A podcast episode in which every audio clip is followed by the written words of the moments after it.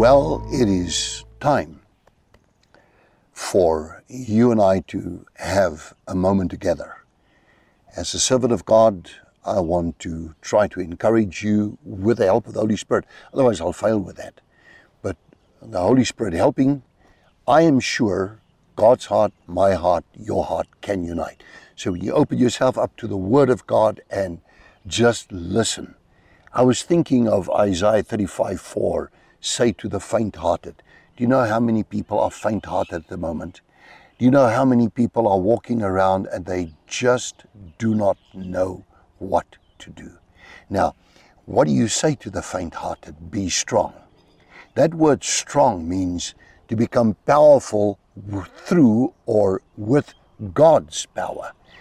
You know, if you say, be strong in the Lord and the power of his might, then you're saying to somebody, uh, uh, you, you, you're saying be strong in the Lord. In other words, God's strength becomes your strength. God's power, God's ability begins to flow through you.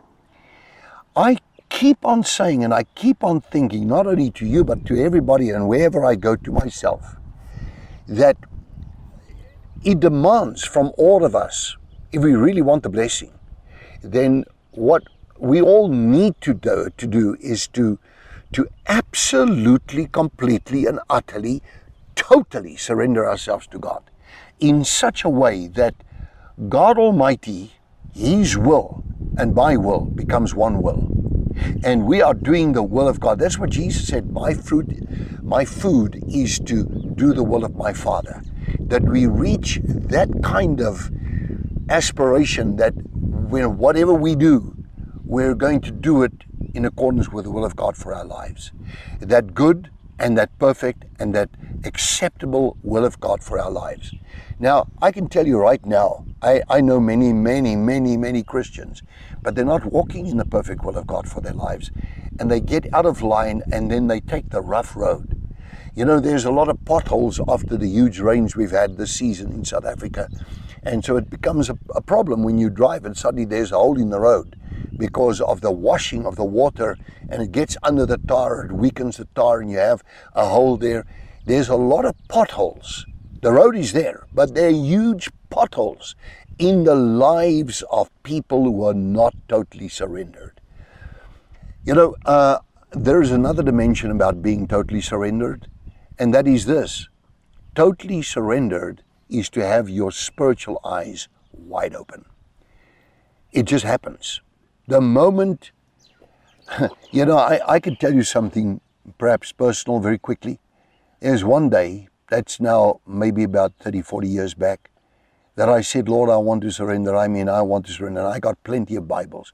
So I went into my study and I packed myself under Bibles. I stacked Bibles all over me.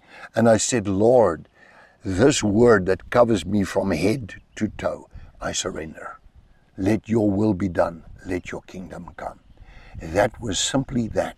Then you begin to say, I'm strong because I'm one with God. I fear not because I'm one with God. Perfect love for God and doing His commandments has driven out all fear. Father, in the name of Jesus, teach this person who's watching me, heart to heart, to live fully surrendered.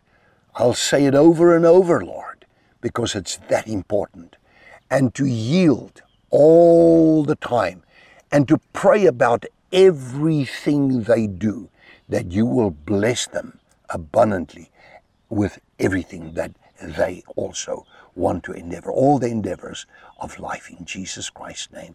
God bless you. I'll be right back with you tomorrow.